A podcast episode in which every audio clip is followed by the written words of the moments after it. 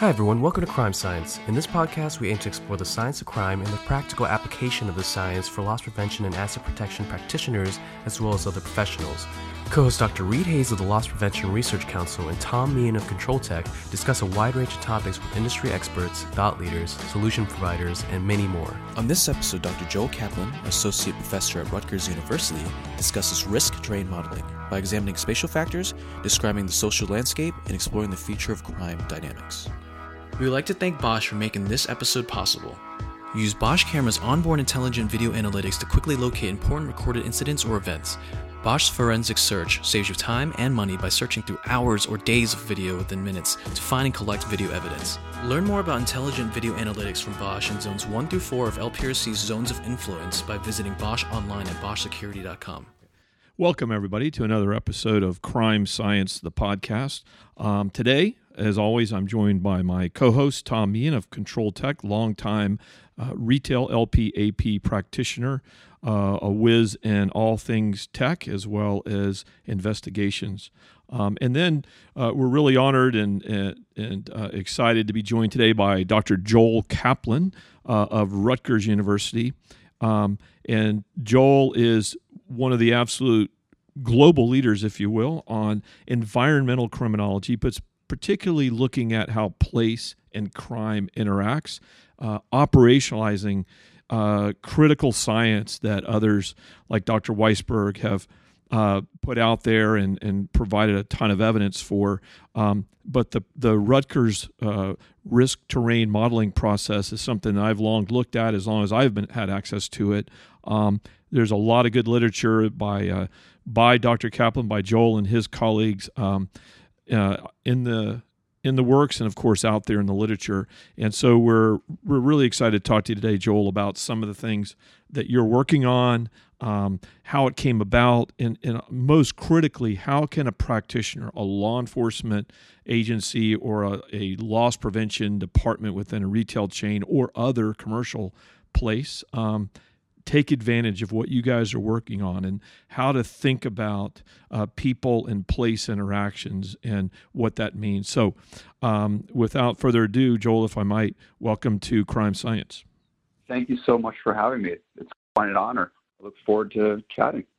Excellent. So I'll just I'll just dive right in and, and let's first take a look at at Joel Caplan, PhD. Um, why criminology, Joel? How did you get into it? And then how did you sort of morph or uh, when did you sort of morph or was it immediately into in the environmental perspective within criminology? My i got my undergraduate degree in law and justice. So early on i've always been interested in criminal justice. And uh, prior to that i've worked as an emt and so i've always been in emergency management uh, right into the point in time where i worked as a police officer and a 911 dispatcher and uh, separate occasions and when and when I started learning more and more about law and justice in the uh, in the undergraduate program, I realized or solidified uh, for me the the reality that criminal justice covers and encompasses so many life domains and affects so many different people through multiple degrees of separation. And I wanted to be part of that to affect system in positive ways. And I, you know, tried to figure out where my place in that realm was. And I suppose this is where I ended up. And there's still a lot more to be explored. That's fantastic. And, you know, talking about environmental crime and, and spatial dynamics specifically, what kind of drew you to that? Who were some of the the the authors or the that you had read prior to that that kind of got you fired up, got you interested in in sort of that specific area of criminology? Well, I find I find GIS and mapping exciting because it uses the other side of my brain. Um, I've always been a logical thinker, and you know, uh, in academia, you, you do what you have to do in order to write and communicate and study effectively. But but mapping and GIS let you use the artistic side of your brain, and it it I it to be a marriage, at least in my own head, where it gives me the ability to be to communicate in creative ways and also to ask questions in ways I wouldn't have otherwise about. Because GIS and, and spatial analysis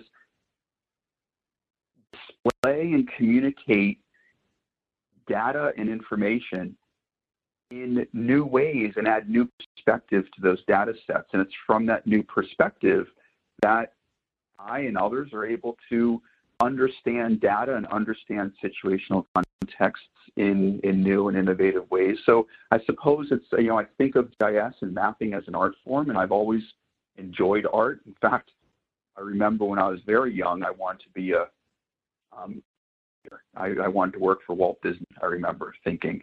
And uh, that was before it was even computer generated. And, you know, I suppose kind of art has always has always been in my blood. And you know, GIS and mapping give me the ability to to be artistic and and to use symbols and colors and communicate visually um, as well as through text or numbers. Well, I've noticed, uh, by the way, your kaleidoscope that you uh, it's an image a powerful image that you've generated that is obviously very colorful very artistic but yet concise way to portray some of the types of places that might generate more risk, that might create different dynamics in a specific local environment. So, would that be a good example? I mean, it's really a neat way to to communicate. I think. Yeah, in fact, the kaleidoscope was was created actually by Les. He he wrote a book, probably now 30 years ago, called The Crime Kaleidoscope.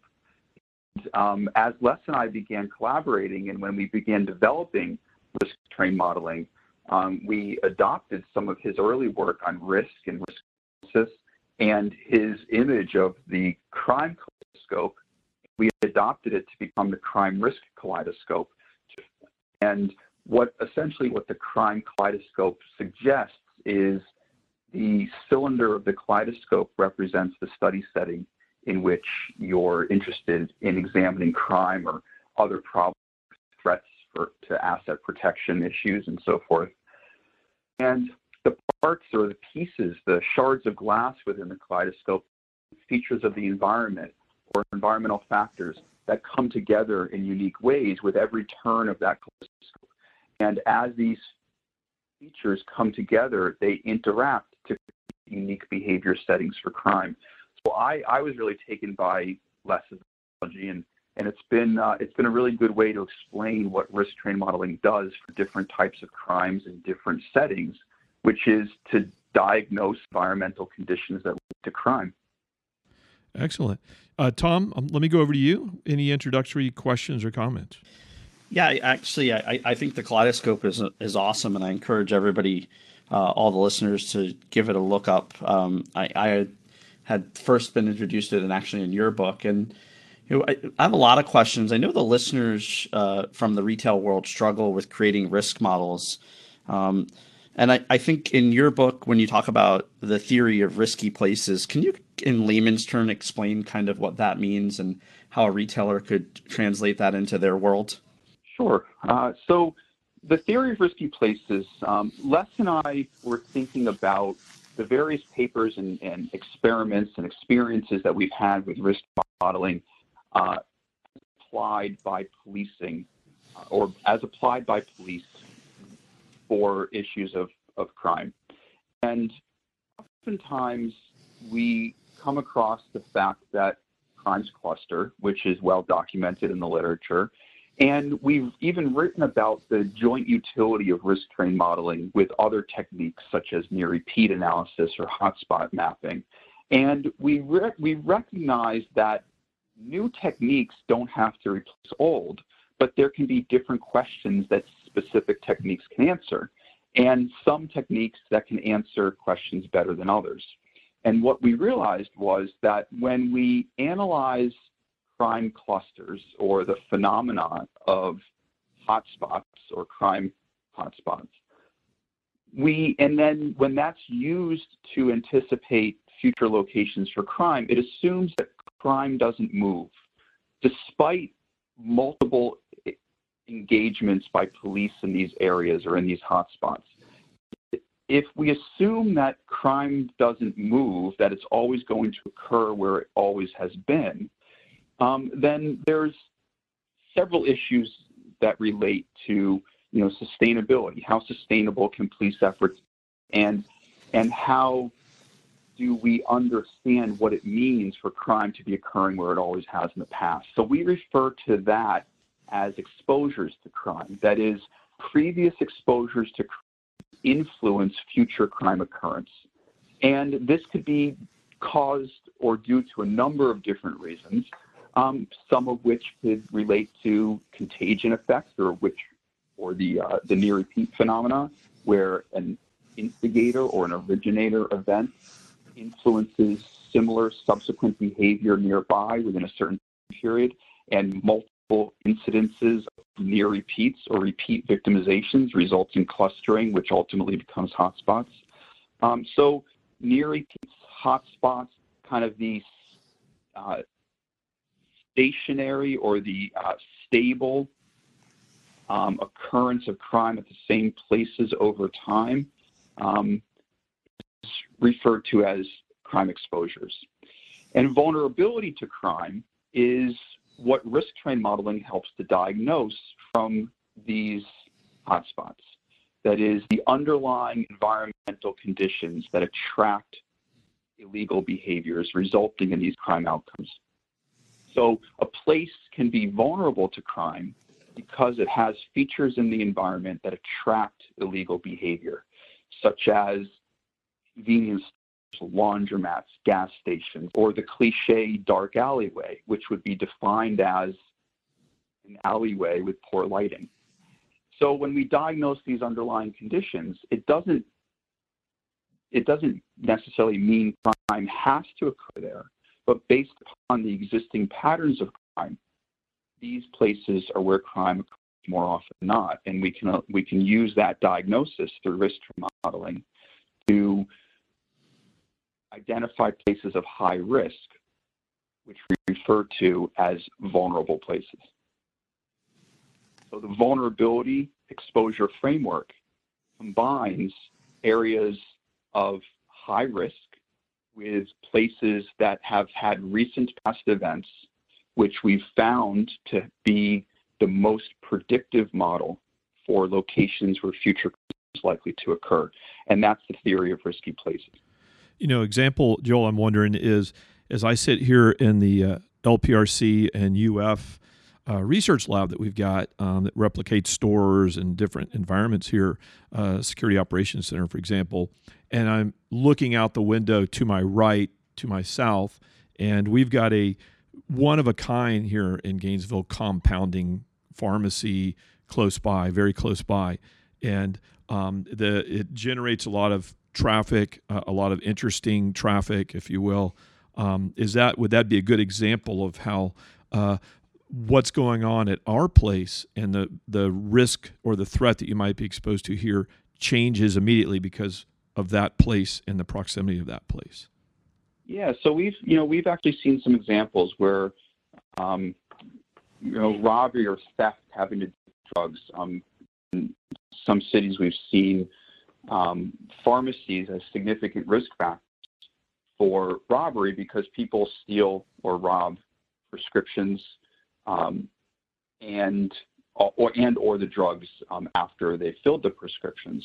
So if that occurs over and over again, then that's going to be that area nearby a pharmacy is going to be a spot of crime. But if we identify other pharmacies that may also be have similar potential for becoming a hotspot, but not located in an area that's highly then not going to be as likely to become a hotspot or to be a location for displacement. So if we, if you're focusing on a farm on a pharmacy that's known to be problematic, that has a high concentration or clustering of these incidents that you're describing, then vulnerability could identify other locations that have similar qualities. For example, maybe the pharmacies next to uh, next to subway stops, near bars across the street, or you know, or nearby, or some combination, which then connects back to our our discussion about the crime kaleidoscope action effects, which create these vulnerabilities. So you can have a vulnerable place that's also is aggravated because of recent past exposures. But if you anticipate displacement or you try to address those exposures by suppressing then understanding other vulnerable places can help you anticipate the likely um, displacement of these incidents and their emergence elsewhere. If you don't kind of address all of these issues at the same time, then any shift or any displacement could repeat and then become a new hotspot or and then lead to you know new exposures. Excellent. I appreciate it. You know that was kind of what we we thought, and we talk about it here um, with as our members come through town and spend time with us um, discussing and looking at data and evidence, um, and using that example by day or night, that place or without that place, interacting with other places. There's also this sort of there's a there's a path that people walk between our buildings for some reason. It's a natural, as in the Army, we call it a natural line of drift. It's just sort of a natural pathway. And so to us, that adds yet another variable that that interacts with all these other things that are going on in place and time here to create maybe maybe a little more risk to an individual that might be at our place. So, um, right, fantastic. Especially in the in the in the um, kind of loss prevention and, and commercial space, um, different types of retail or business infra- infrastructure can influence behaviors resulting in crime differently. And in particular, you have specific companies that might be type of facility. So you can have department stores or big box stores or convenience stores or grocery stores that have different names and um, are owned by different people or different entities. But a grocery store or a convenience store can influence risks nearby. And if you don't understand vulnerability, then you can simply shift those risks to another similar store by a different name. And I'm sure all of them would like to try to understand not just what's affecting this, but what's affecting behaviors resulting from the way in which our stores or um, connect to the situational context of behaviors nearby. It's about understanding the influence of people at places. And so, especially I would imagine in the uh, in kind of in the business sector and in the in as you're describing, um, this is not just a name brand um, but it's understanding how the facility or the facility type connects to the crime patterns that are occurring nearby so that they can all begin to work together to figure out ways to address these um, kind of comprehensively. That's fantastic. So, I guess another thing you mentioned um, Les, and for our listeners, uh, Joel, if you might kind of who is Les, and um, and again, who are some others that you look to or that are excited and working on RTM with you? So Les Kennedy is university professor at Rutgers Criminal Justice. He's the former dean of the School of Criminal Justice, and he's now been at the university for over 20 years. Um, what some of your listeners might not know is that in my office on my wall, I have a diploma from the Rutgers School of Criminal Justice, where I graduated from the master's program, and it's signed by the dean, which is Les Kennedy. I was a student when Les was the dean, and the first GIS class I ever took was a crime mapping class taught by Les at Rutgers. And while I was there, I was working at the Police Institute, and um, Eric Piza was a research assistant at the Police Institute, and he was the first person to teach me how to use ArcMap. At the time, it was version 3.1. That's excellent. Yes. Very familiar names to us. And uh, again, for our listeners, you know, we've worked with Joel Som, uh, always picking his brain on RTM and environmental criminology and the and the way we can use it as practitioners uh, to really solve problems or ish, at least address those issues more Precisely. And then uh, Eric has also gotten on and involved with us on a couple projects as we've tried to stand them up. We just always, always want to make sure we are talking to the right people, the absolute experts on everything, as well as things that we might have expertise in to get a broader perspective, to get second and third opinions, if you will. Um, let me go back, Tom, to you. Um, what questions do you have for Joel?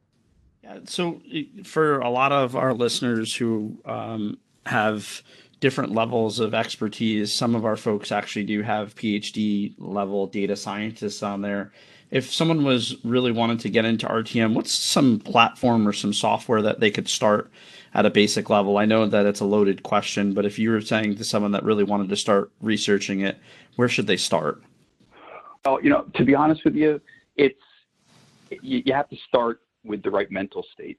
Uh, to, to, be perfectly honest, it's you know you, you have to you have to be willing to ask questions about why, not just where. So while risk terrain modeling is a spatial risk analysis and it's about mapping and geographic systems, it's really about trying to understand why and where.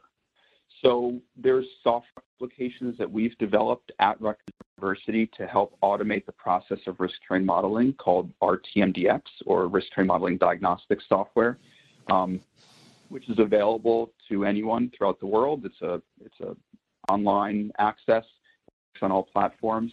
But risk terrain modeling was originally designed as a free resource.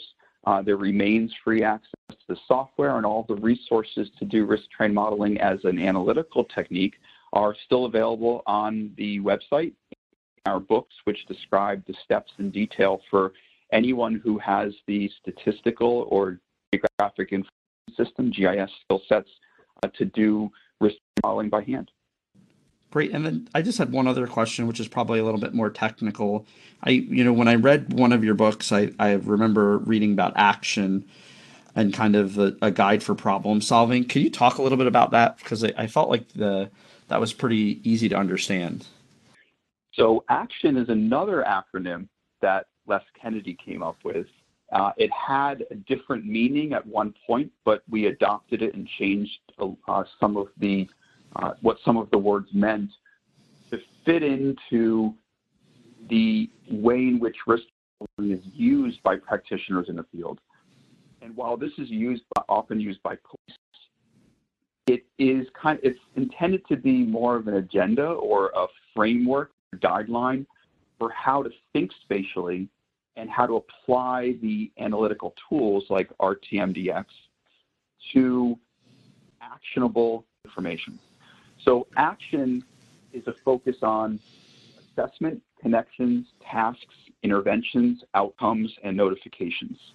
And each one of these steps involves an interaction between the data, analytical outputs, human elements, which can be a variety of different stakeholders, um, not just analysts, not just police, key stakeholders who can help to understand the situational context of crime problems and come up with solutions either through existing resources or innovative ways in which to address uh, crime problems by forming what we call risk narratives. The key step within um, the action uh, the action plan. Risk terrain modeling is an analytical technique, and the results include tables and maps that diagnose environmental features that lead to crime. But what you do with that information is to form risk or stories that add situational context to the output. For example, um, in one city, we focused, we tried to study um, shootings. And a risk terrain model identified convenience stores, laundromats, and vacant properties as significant risk factors. And where they all co-located in space were areas of highest risk. So we asked police, we asked uh, members of the Mercantile Association, the local merchants, uh, neighborhood groups, and various other uh, key stakeholders within the community if this sense, and if so, why? And the consensus was that shootings were often drug related, and the convenience stores were often open late. They're easy to come and go, easy to loiter, and in places where buyers are solicited by dealers to purchase. Then they're told to go to the nearby laundromats, which are usually point operated, not surveilled by human operator, open late, not open 24 hours. So these are places where they can go to make the transaction out of sight. And then afterwards, these the buyers can go to the nearby vacant properties, use the drugs, but also vacant properties are used as stash houses for drugs and weapons by the dealers. And when police and community members and the mercantile, the, the members of the Mercantile Association understood this risk narrative, there was it was much easier to build consensus about what to do about this problem and how to intervene by focusing on these places and not just every single person that happens to be located in these high risk areas. So let me ask you, that's fantastic uh, example, Joel.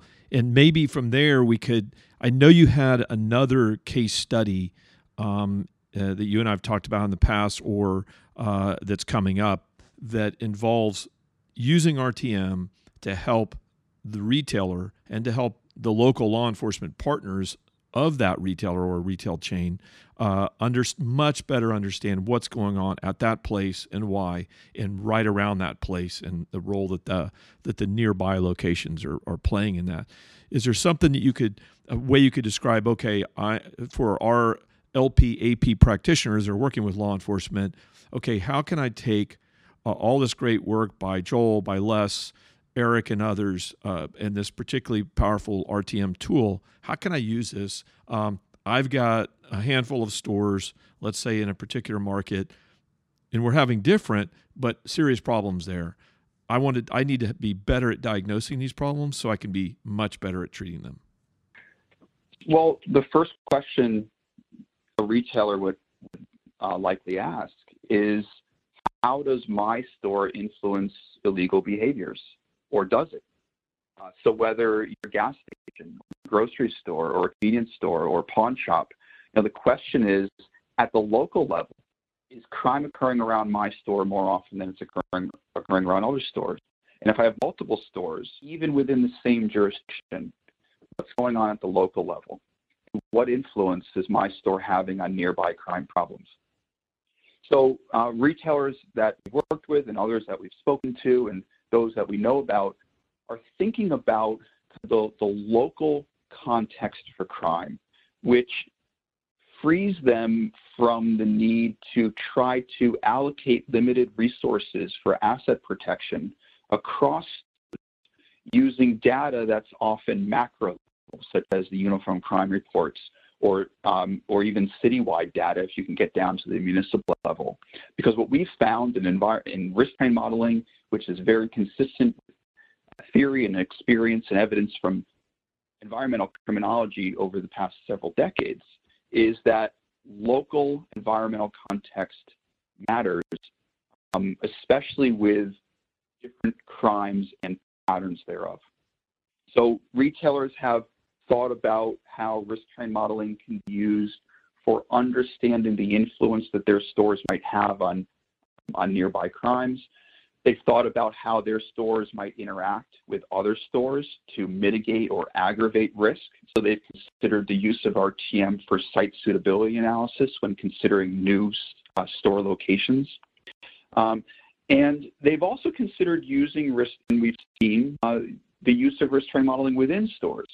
So there could be crime. Many stores can experience, or stores can experience a variety of different crime problems, from motor vehicle theft to robbery to assault to overdose, all one property site because they have parking lots and they have the store facility itself. And some grocery stores have pharmacies or liquor stores or even restaurants. So each one of these units or divisions within these stores can influence behaviors differently. And in some of these stores, they exist all at once. So co-location is, is real and present. Uh, so understanding these dynamics um, has become very helpful for issues of asset protection and allocating um, human resources as well as technological resources from uh, you know, cameras and security patrols to different types of security devices within stores And these are the kinds of things that that allow um, retailers to think differently about the problems that they're having on their properties because it's not just about what we know from the data we have, it's diagnosing the data we have to understand the problem and some of its underlying causes so we respond appropriately. And another example that I really like about this, some of these responses we've seen is in terms of, you know, a lot of big retail chains have profit, you know, where they give money to local community groups and organizations. And understanding the influence of your stores or other features in the environment that can aggravate risks of crime associated or connected or around your store allows these to prioritize giving campaigns that focus on not just improving the wellness of the community, which they often try to do, but prioritizing giving so that they can be addressing the problems in the community that could also have benefit store in the uh, vicinity, uh, vicinity, nearby. So, for example, um, if vacant properties are aggravating the risk to nearby uh, retail chains, then community giving might focus on encouraging community gardens on vacant lots. Yeah, I love that, Joel. And um, as you know, we use these five zones of influence and action uh, as part of our operational model here. And um, we're talking today all about Zone 5, and you're providing ideas, thoughts, tool sets that could be used. Uh, like you're saying, we're an individual retailer or working with others or other commercial spaces, and of course, with uh, the community, including law enforcement. Uh, you Here you go. You've identified uh, crime generators or attractors that are proximate to you. You're understanding the role they play now we want to give back to the community, but most most importantly, we want to enable and facilitate improvement in those areas so that there's more opportunity, non-crime opportunity, and things like that. Uh, but by specifically focusing on, like you mentioned, an empty building, and okay, here's what we might do to mitigate that.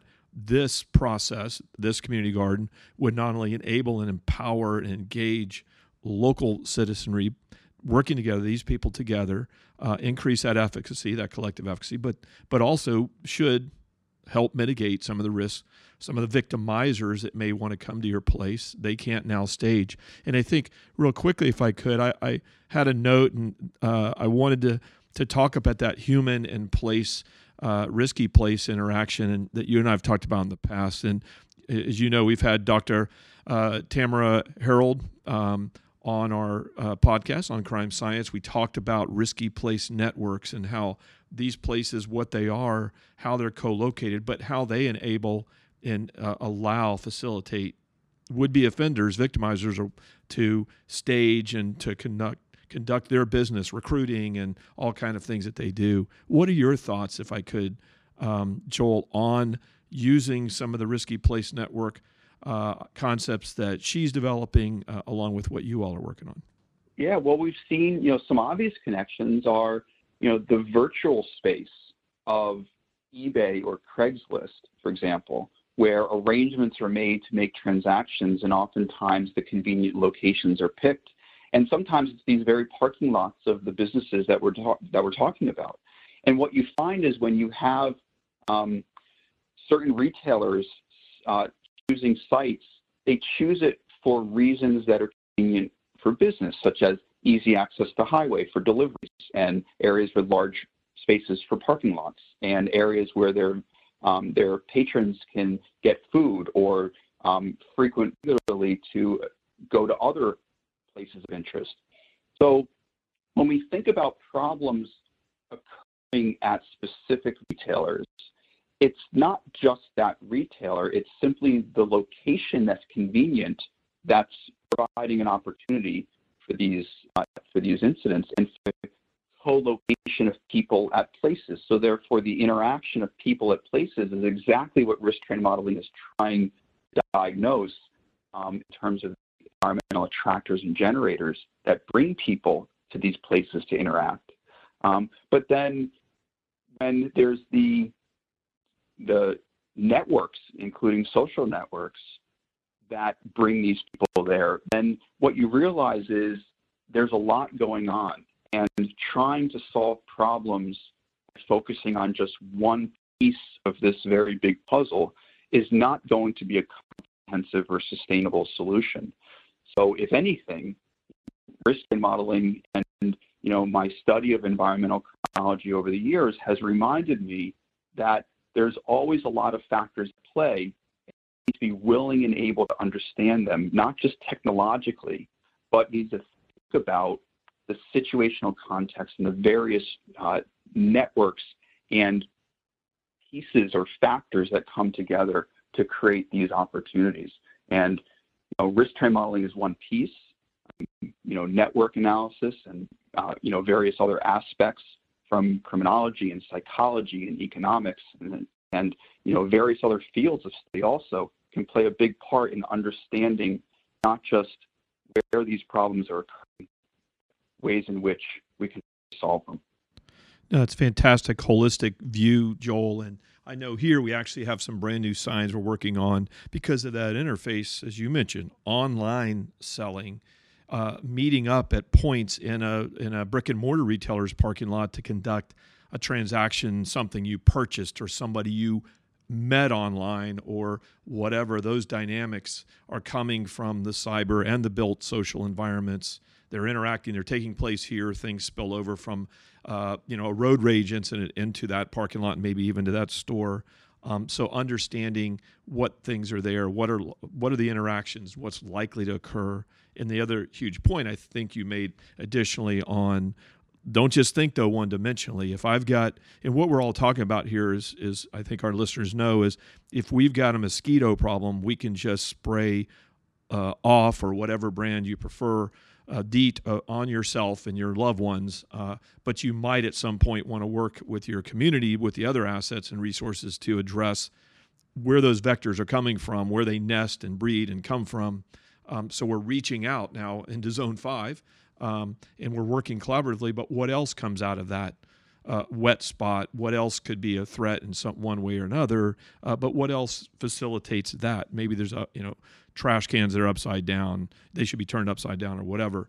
Um, so I think you're right. Looking at these things holistically, looking for uh, efficiencies and opportunities to work together um, on multiple current or maybe upcoming upcoming issues. Tom, could I go back over to you? Um, any more questions or comments for uh, for Joel today? No, I, I, think we covered just about all of it. I think one of the the great things here that you talked about is it's not just uh, simply about technology. So I appreciate the time and uh, I enjoyed the book and look forward to speaking to you again and reading more. Thank you so much. You know, your mosquito example reminds me of a public health um, example where, you know, when there's mosquito problems, public health departments don't just go around and spray. They have um, advertising campaigns to encourage people to empty distilled water and drain unused pools so that they can stop the ensure that the sprays are one measure, but that there's a much more sustainable long-term plan. And I think that that very much relates to those, you know, what you described as the five zones of influence and action, in that stores need to think about how other stores and other places to affect them, and not only how they affect the community that they're in, um, because this is a very symbiotic relationship that every community has with its retailers and that the retailers have with all the different uh, factors and features of its community. Excellent. Well said. And you know, this is where, as you know, we're on that beachfront. We're right here with the practitioners, trying to make a real change and a difference, uh, trying to safeguard vulnerable people in these places and spaces. And we've got to get it right and get better and better at it. And tools like your RTM risk terrain modeling um, uh, concepts and, and software and interfaces are are just fantastic. Uh, and your research and writing is helping inform us and add that in. So um, I just want to say thank you, Joel, very much for participating today. Um, any, we always appreciate what you're trying to do and how you're trying to to make a difference out there, and it is. Um, so on behalf of my colleague Tom Meehan, uh, our producer, Kevin Tran, um, the 160 corporations that make up the LPRC community, and, and of course, here at the University of Florida. We want to thank you, Joel, for everything. Thank you so much. I'm really inspired by your work as well, and I see it every day when I shop and, and explore the world around me. So it's a good team. Fantastic. Thanks so much, Joel. Thanks for listening to the Crime Science Podcast presented by the Loss Prevention Research Council and sponsored by Bosch Security. If you enjoyed today's episode, you can find more Crime Science episodes and valuable information at lpresearch.org. The content provided in the Crime Science Podcast is for informational purposes only and is not a substitute for legal, financial, or other advice. The views expressed by guests of the Crime Science Podcast are those of the authors and do not reflect the opinions or positions of the Loss Prevention Research Council.